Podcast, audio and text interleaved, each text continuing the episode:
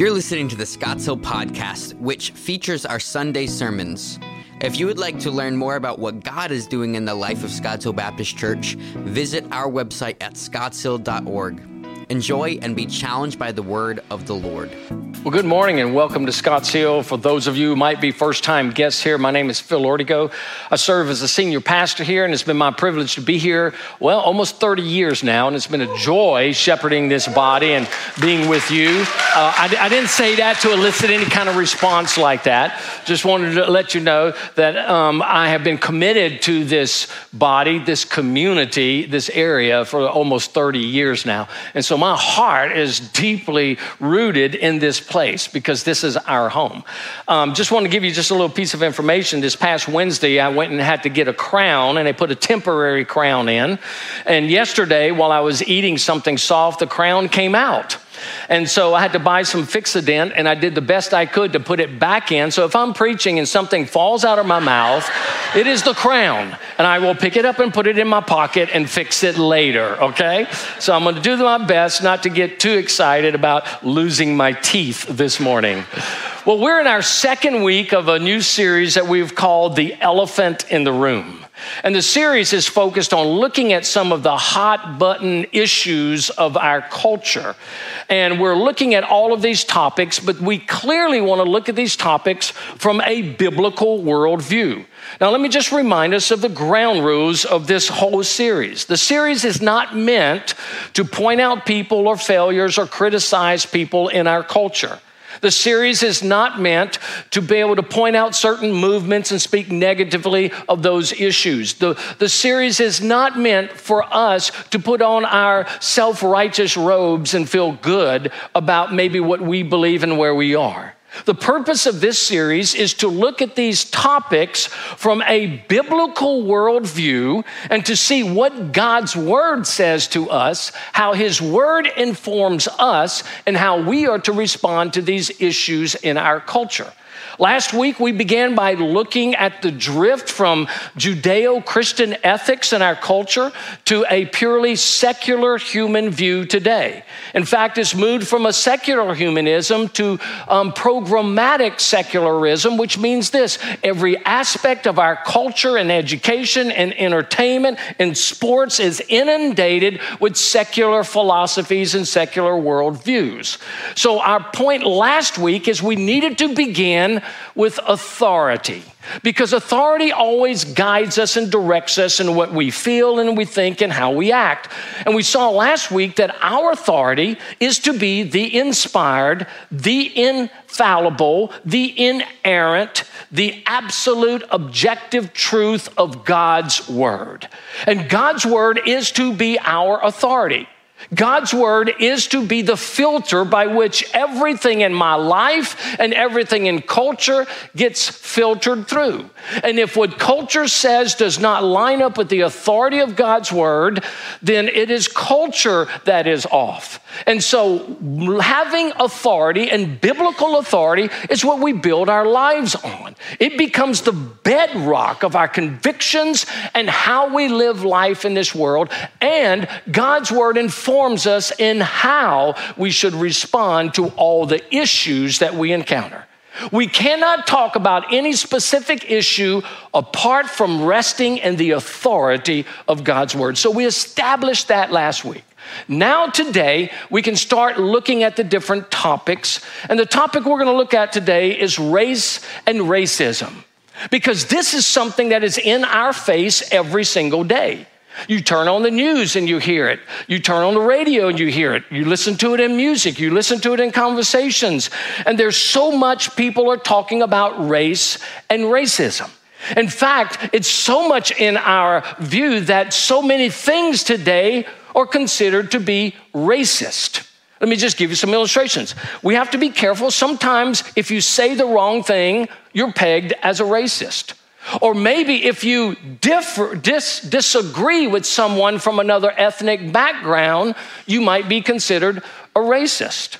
Or if you don't let people work from home, you might be considered a racist. And it even moved from that to inanimate objects. Now we hear that national parks are racist. Mathematics is racist. We're talking about roads and bridges can be racist. And then what happens is we get in a culture where anything can be racist. Now, I'm not using these illustrations to downplay the reality of racism in our culture. Racism in the world is a real struggle. It is a real thing, but not everything is racist. And so, what I'm not going to do in this message is we're not going to name names of people who have certain philosophies or certain theories.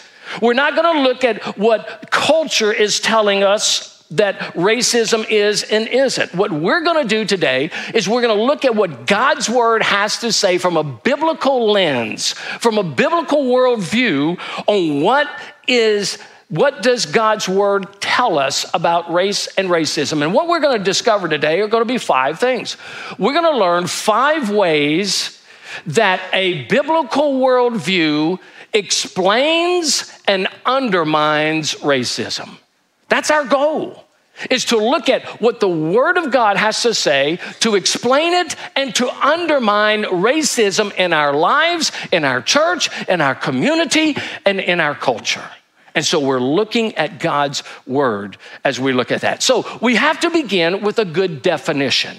What is a good definition of racism? Let's look at a traditional definition of racism that has stood the test of time. Racism is attributing to one ethnic group intrinsic superiority and valuing it above another, thus treating others as undesirable, inferior, or evil. That's what racism is. It's elevating one ethnic group above another ethnic group and treating them as though they are less than that certain ethnic group. We have seen this through history. Listen, our history of humanity is long plagued with racism. We see it through all the aspects of our culture. It is not just a little problem between black and white and Asian and Rwandans and Jewish people.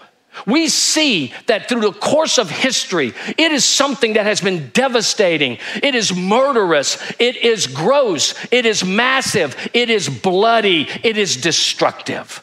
All you have to do is track the history of, of the world. In 1915, over a million Armenians were put to death in the name of ethnic cleansing.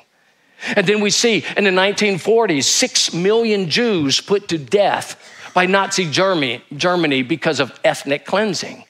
And then we can see that in, in, in, the early days of, of Japan, they put to death six million Chinese, Indonesians, Koreans, and in Indochina.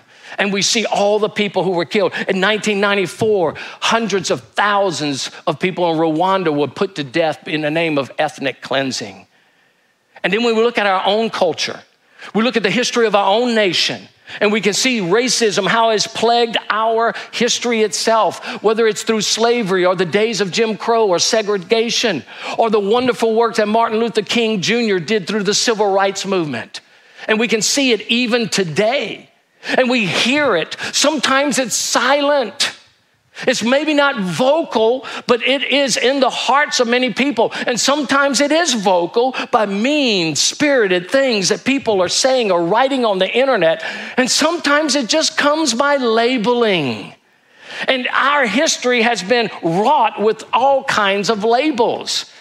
I remember an, a, a, newspaper article I read once from a, from a, a black man who wrote about a particular label that white people had given to black people in those days. Do you remember the days when people would call black people colored people? Anybody remember that? They were the colored people. Well, he writes this kind of tongue in cheek, and it's brilliant in what he says. This is what he writes in his article in a newspaper. He says, White people often refer to black people as colored people, but this label is so wrong. When I was born, I was born black. When I get sick, I am still black. And when I die, I will still be black. But when white people are born, they're pink. When they get sick, they turn green. When they're cold, they turn blue. When they get too much sun, they turn red. And when they die, they turn gray. Here's my question Who you calling colored people? And I think sometimes we really miss so much of how easy racism can enter into our culture, our conversations, and even our lives. So here's the goal this morning. The goal this morning is not for us to look at what the culture says about it, but what does God's word say about race and racism? And what are the five pieces of a biblical worldview that will undermine and explain all the aspects of race and racism. Here's where we're going this morning. We can't land on one verse, one book. We're going to start in Genesis and we literally are going to end in Revelation. We're not doing all 66 books, but we're going to be from Genesis to Revelation and we're going to look at what God's word has to say. Let me tell you something. What I'm about to share with you is where the church needs to stand. What I'm about to share with you is where every believer needs to stand. What I'm about to share with you is the biblical perspective of how we should view race and racism from this point on. Now, I can't cover every single thing about the topic, but there's the biblical lens. So let's put our biblical lens on. Take your Bibles, open to Genesis chapter 1, verses 26 and 27. We're going to be in Genesis for the first three points, and then the last two points, we're going to be all over the place, okay? So here's what we're going to be focusing on five ways a biblical worldview explains and undermines racism. I wanted to say explains and eradicates it, but we will never be able to eradicate racism fully on this planet. That will not happen until one day in heaven. But we can undermine it by five biblical worldviews. Here's the first thing that we need to understand when it comes to a biblical worldview every person is created by God as one race, the human race. We talk about races all the time, but when you go through the book of Genesis, you discover that there was one race that God creates and it is the human race. Look at verses 26 and 27. Then God said, Let us make man in our own image, after our likeness, and let them have dominion over the fish of the sea, and over the birds of the, uh, of the heavens, and over the livestock, and over all the earth, and over every creeping thing that creeps on the earth, in verse 27. So God created man in his own image. In the image of God, he created him, male and female, he created them. When God created Adam and Eve, He created one race. It was a man, it was a woman, they were husband and wife. And in the garden, God created a race, a human race. There were not a series of ethnicities at that point, but there was one race, a man and a woman. Now, here's the wonderful thing that God doesn't tell us God doesn't tell us how tall they were. God doesn't tell us what shape their bodies were. God doesn't tell us the color of their skin. God doesn't tell us the texture of their hair. He doesn't tell us the color of their eyes. He doesn't tell us any facial features. He doesn't tell us any of those things. He created a man and he created a woman. He created the human race, and there is one race. Now, here's the problem. Most of the time, if we're honest, when we read that, we tend to think of Adam and Eve like us, don't we? We think of them like us. Let me just give you a test. How many of you, when you read that story, you think of a, a short Asian couple in the garden? No? How many of you think of maybe a, a, a couple um, Eskimos? How many of you think of Native Americans? How many of you think of maybe Africans, black skin? How many of you think of maybe Hispanic? How many of you, when you read that, you think Caucasian, white, blonde hair, blue eyes?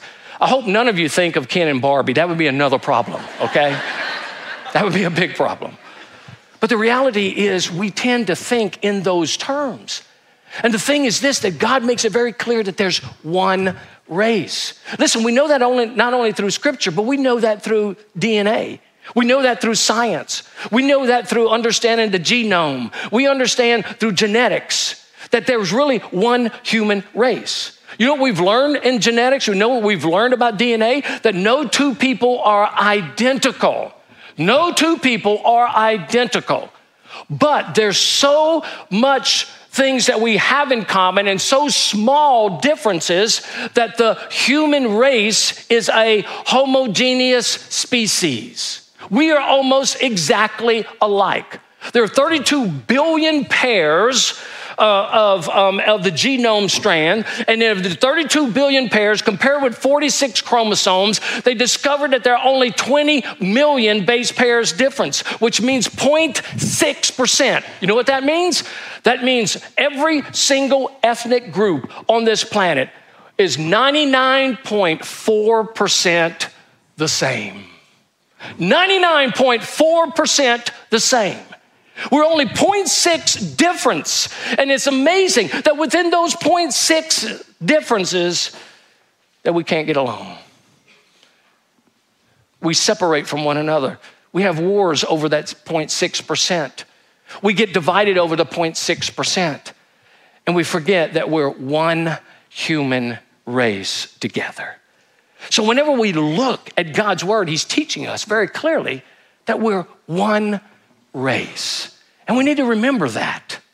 Here's the second thing we need to remember. Not only is every person created as one race, but every person is created by God in his very image.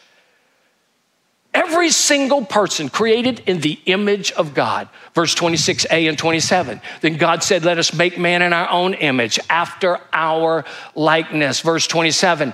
So God created man in his own image. In the image of God, he created him, male and female. He created them. Every single man, every single woman, every single boy, every single girl on the face of this planet is created in the image of God which means that every single human being is an image bearer of God. To be created in the image of God means that we are to have certain communicable attributes that God share, has. We get to share with those attributes. We get to reason. We get to worship. We get to be logical in our process. We can create because God is a creator. We can work because God is a worker. We can love. We can have patience. We can have wisdom. All of those things. And no other creature that God has created can do that except of humans. And that means this no matter where you go, no matter who you see, no matter what people you meet, every single one without exception has intrinsic, incalculable worth because they're created as an image bearer of Almighty God. The guy that's begging on the street and the homeless person, created in the image of God. The missionary that is sharing with people out in the bush, created in the image of God. The very people that he's sharing the good news with, created in the image of God. The gangbangers and the police, created in the image of God. The faithful mom and the deadbeat dad, created in the image of God. There's not a person on this planet that is not that. So when we look from a biblical worldview, we see that not only is there one human race, but we see that every person is created in the very image of God. So, if that's the case, what went wrong? Number three, every person is negatively impacted by a sinful nature.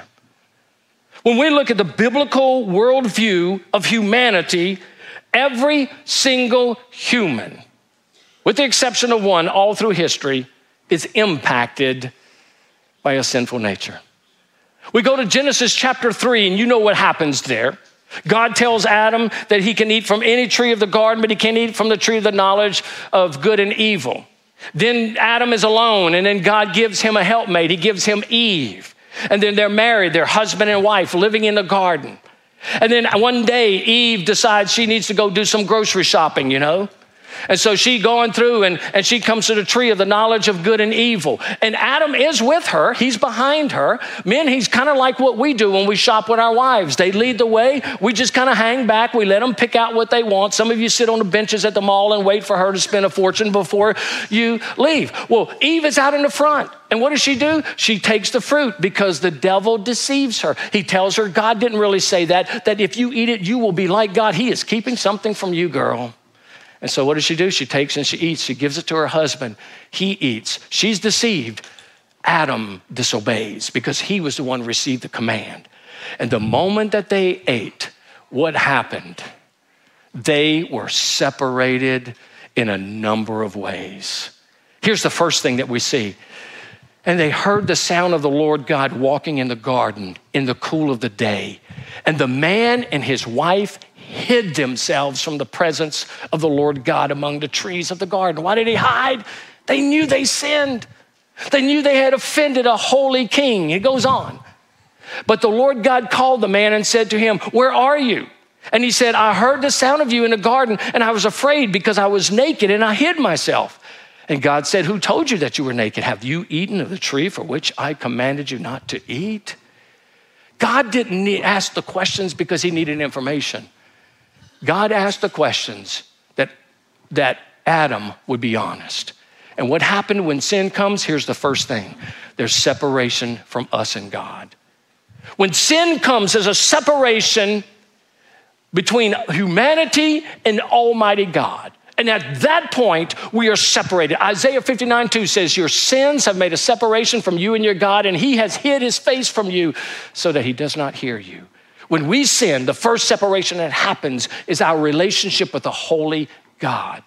But here's the second thing sin separates us from one another.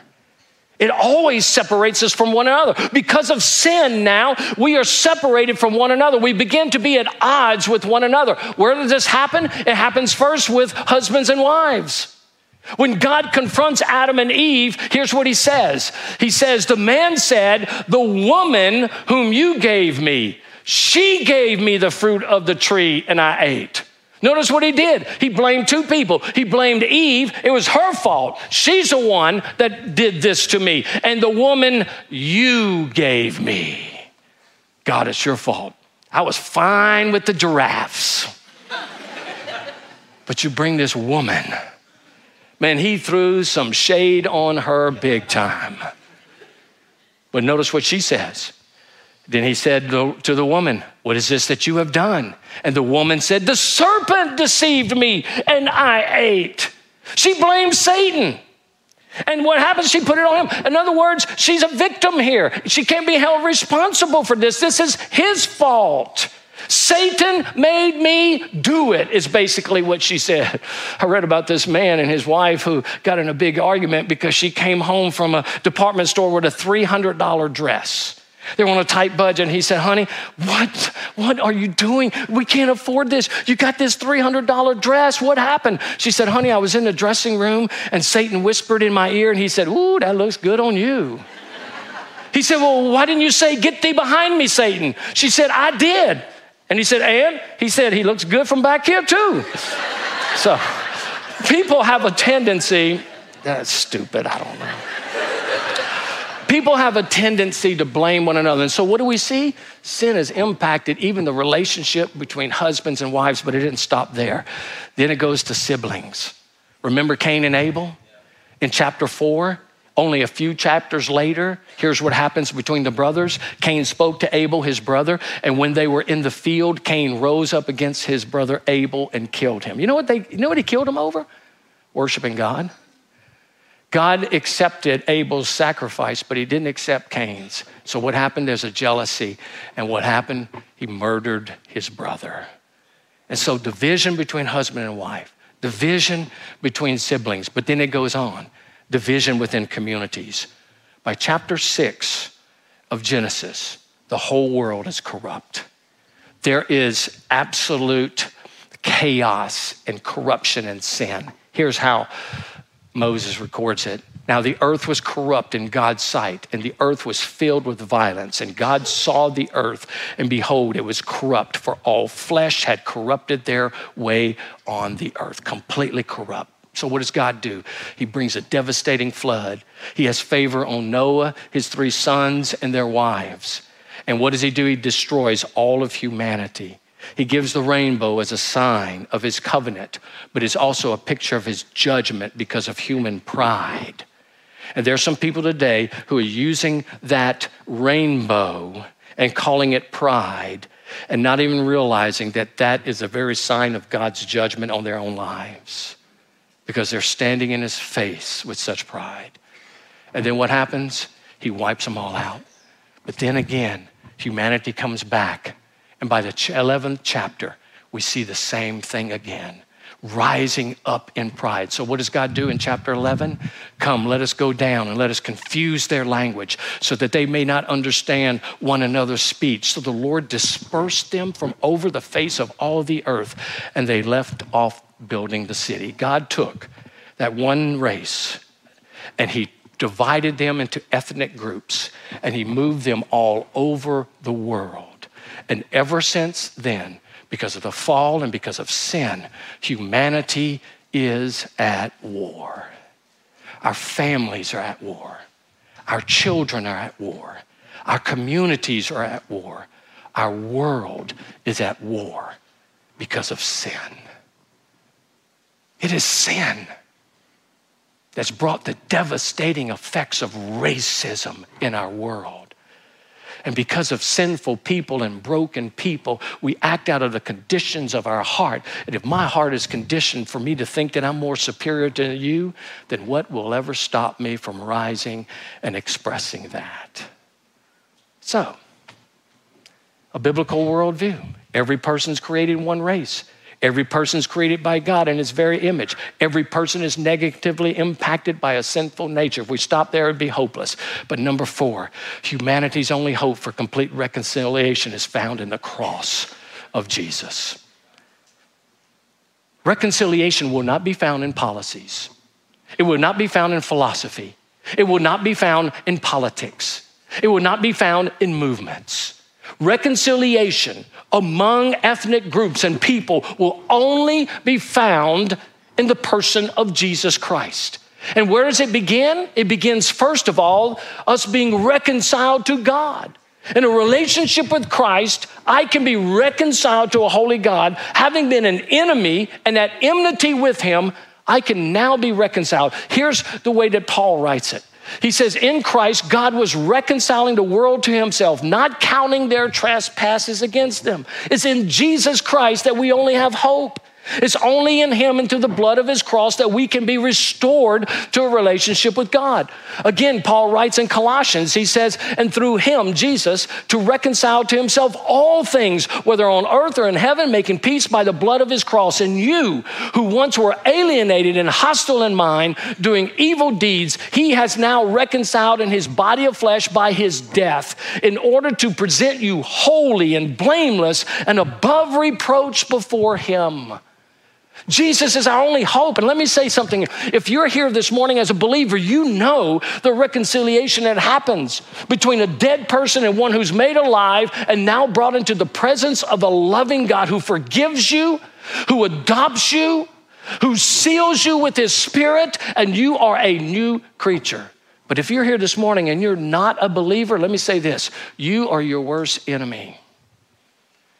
Because the Lord Jesus has your answer and as he stands before you, he says, It is my death on the cross that will reconcile you to me. For you to walk away from this, you are your worst enemy.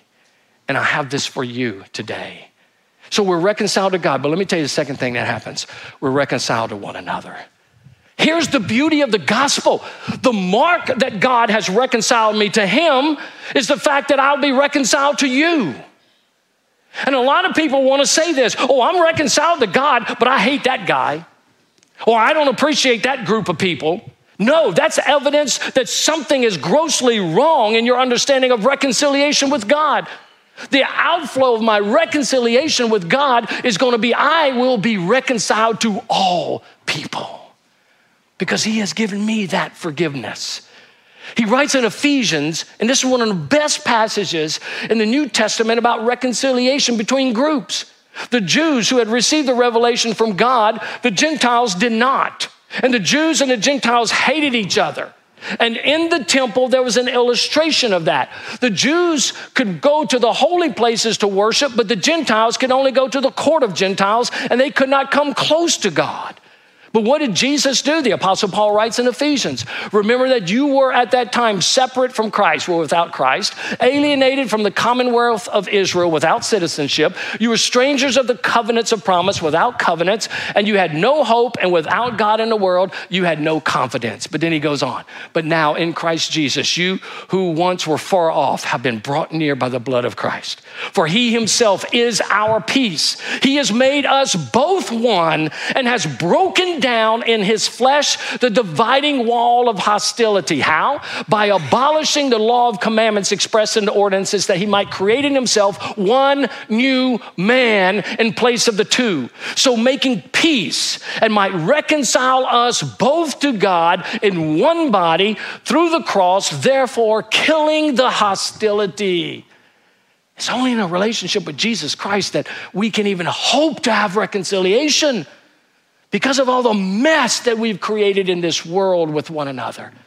I love the way Paul puts it in Galatians 26 through 28. He says, For in Christ Jesus you are all sons of God through faith. For as many of you were baptized into Christ, have put on Christ. Therefore, there is neither Jew nor Greek, there is neither slave nor free, there is no male nor female, for you are all one in Christ Jesus. Listen, not only are we brought together by the blood of Christ, but we are brothers and sisters because we are sons and daughters of God. We are one people. We we are building one foundation, which is being living stones for the glory of Christ. And racism undermines everything that Jesus died to accomplish on the cross. And for us to ever divide ourselves who have experienced the blood of Christ from someone because of their another ethnic background is sinful and is grievous to the Lord. Why? What do you think heaven will look like? In Revelation, we will sing a song to the Lamb. And here's what we will sing chapter 5, verses 9 through 10. It says, and they sang, that's us. And we sang a new song, saying, Worthy are you to take the scroll and to open its seals, for you were slain, and by your blood you ransomed people for God from every tribe and language and people and nation. And you have made them a kingdom of priests to our God, and they shall reign on the earth. Can you imagine what it'll be on that day when we are at the wedding feast of the Lamb?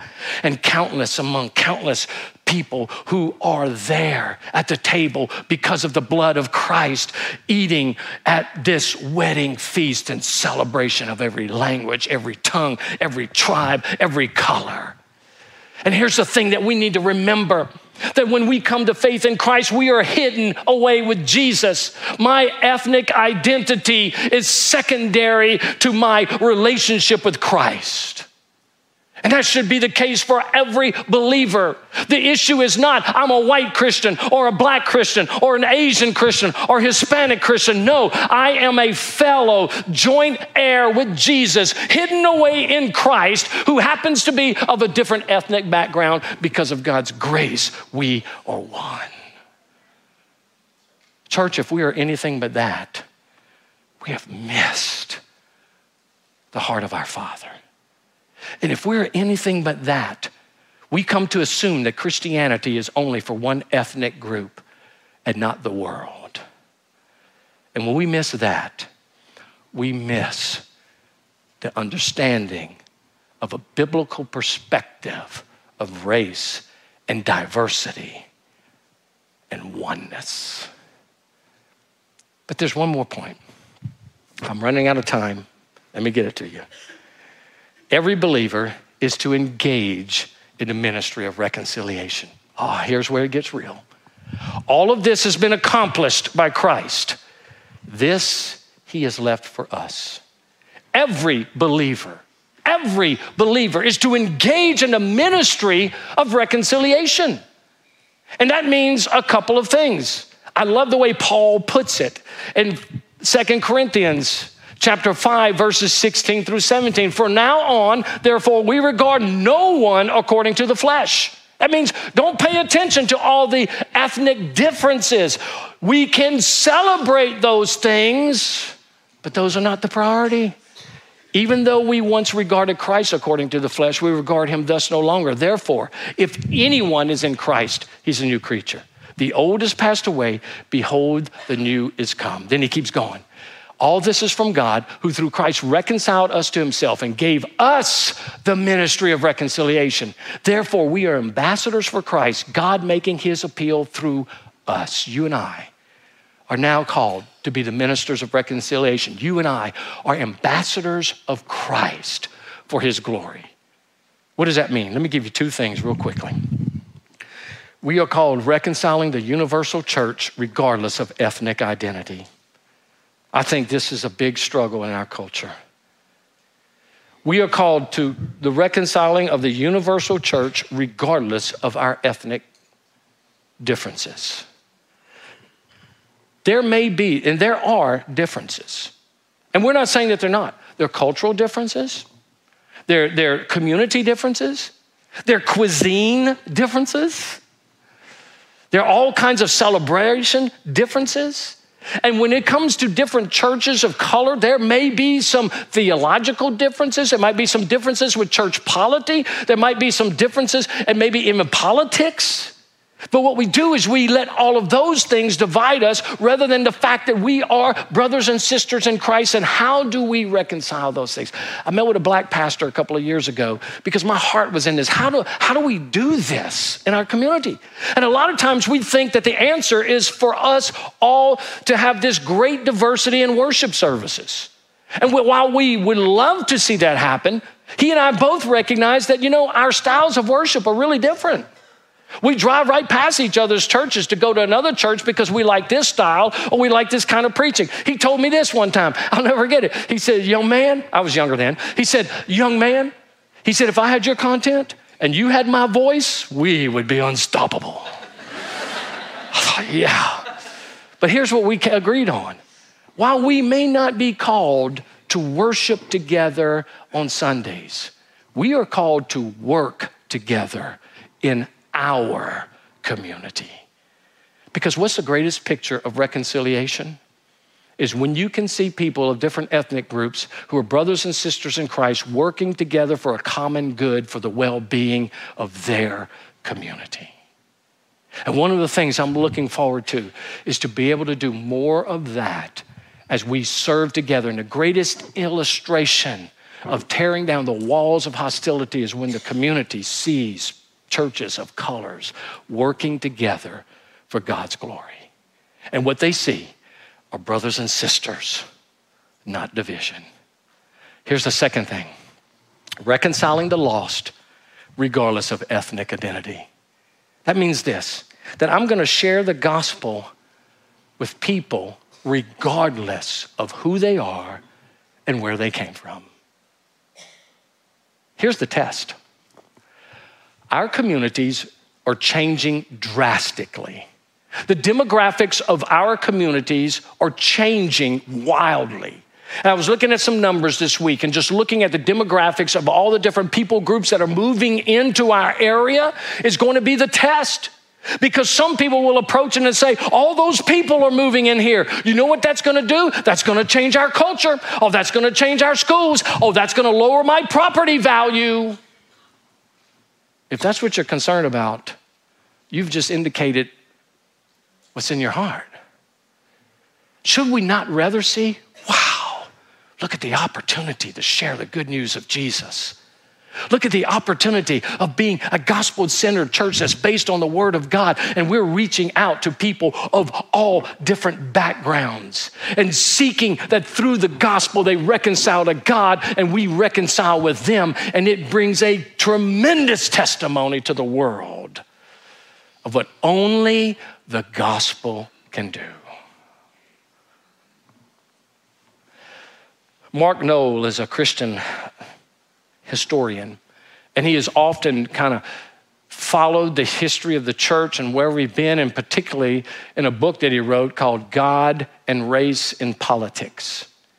And in this book, he writes these words, which I think are marvelous. He says, God made humans and the creation was good. Yet at the same time, humankind has fallen and will never escape the effects of sin here. Further, God offers in the work of his Son, Jesus Christ, and in the power of the Holy Spirit, the transforming prospect of redemption. Yet, redemption never equals perfection. The redeemed must always recognize that their own shortcomings and be filled with gratitude for all the gifts of creation, including other human creatures. Because there's a tension. There's always that tension. That while I know what's right, I know what's in my heart. I know that we desire this, but we will never reach perfection until we get to heaven. So let's be honest with one another. So I've got four statements in closing. Four things to check our hearts. Number one, view all people as image bearers of God. View all people as image bearers of God even if you don't like them. They're image bearers of God. Somebody was saying something to me yesterday about an individual, and I stopped them and I said, Yeah, yeah, but they're image bearers of God who need the message of redemption. What would happen if we viewed everybody like that? What would happen if you got on Market Street today and somebody cut you off instead of blowing their horn? Up, oh, they're image bearers of God.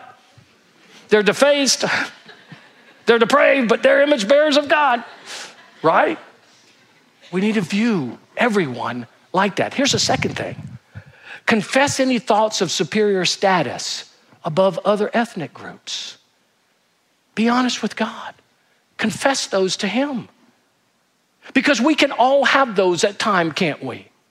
We can all have prejudice. Prejudice is different than racism. Prejudice is, can be uh, uh, uh, applied to any kind of area of different areas of people's life, but we can be both prejudiced and racist. So we need to check our hearts and say, do I, do I really think I'm any better? I'm nothing. But the grace of God, I can stand redeemed by Him and, and usher in redemption to others.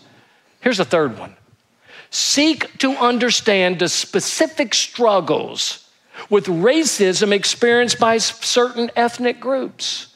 A lot of times we don't take the time to ask questions. We don't understand what other groups might have gone through or are going through right now because we're not in their shoes. And sometimes it's good to sit and just simply ask.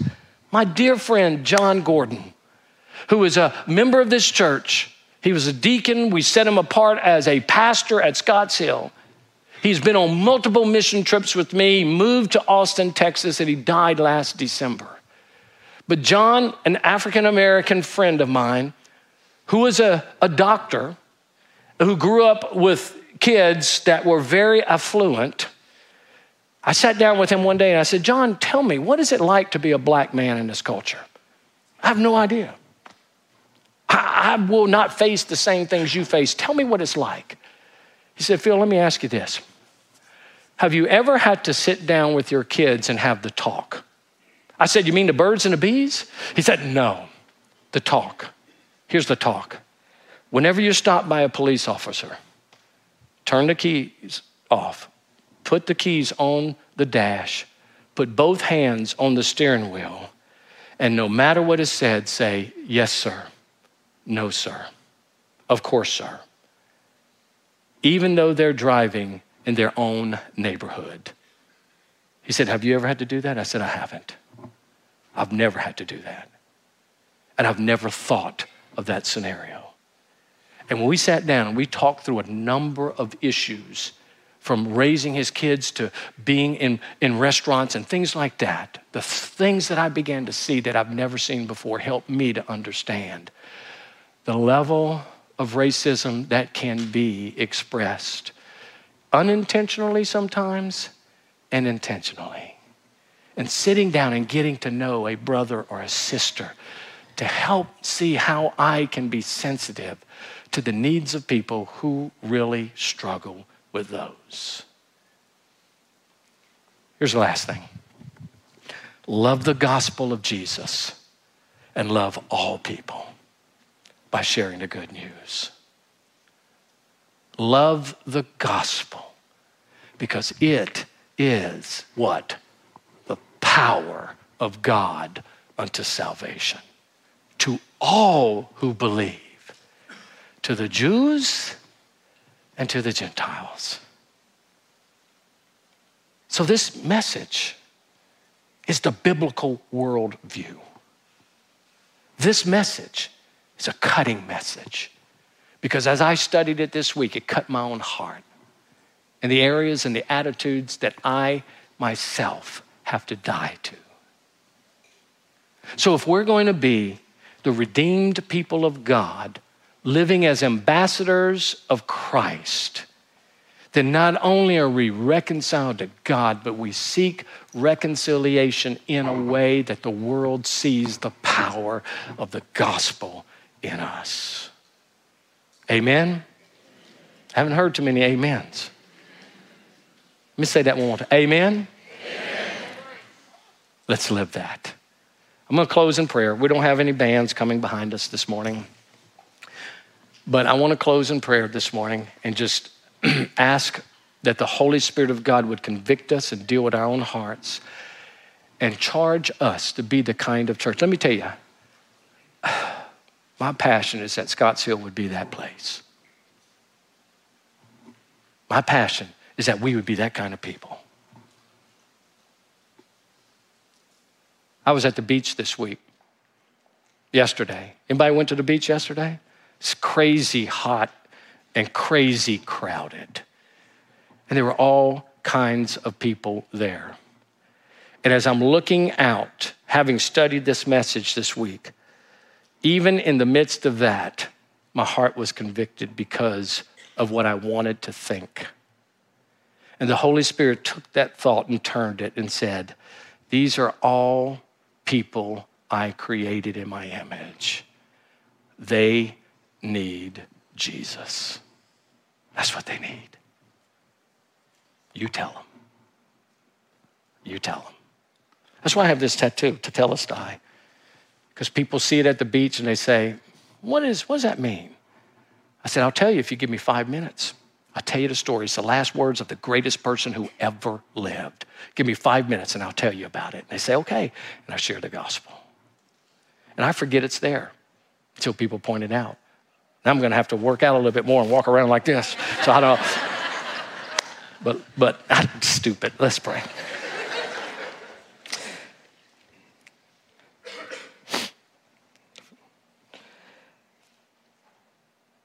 Father, we confess that your word is our authority. And we've heard from your word. And we see clearly. And Father, rather than to get into the weeds and digging into all what culture has to say and getting bent out of shape with the statements and the comments, Father, would we not be better convicted by what you say and changed by what you tell us? And Father, may we walk according to that. Father, I pray this morning that you would break our hearts where our hearts need to be broken. Father, that you would challenge us to be the men and women of God that you desire us to be. And Father, if we have been redeemed, who are we to shut the doors of heaven in men's faces because they don't look like us? Father, may you use us truly as ambassadors and as ministers of reconciliation in all of our relationships. And help us to be sensitive during these times that people would see how deeply you love us, as we began this service with. Father, as we leave here, I ask that you would give us opportunities even today to reflect to put into practice the truth of your word. And I pray in Jesus' name, and God's people said, Amen. Thank you for listening, and we hope that God uses this message in you to transform you more into the image of Christ. If you have any questions about our church or you want to learn more about Jesus, visit our website at scottshill.org slash next steps. Till next time.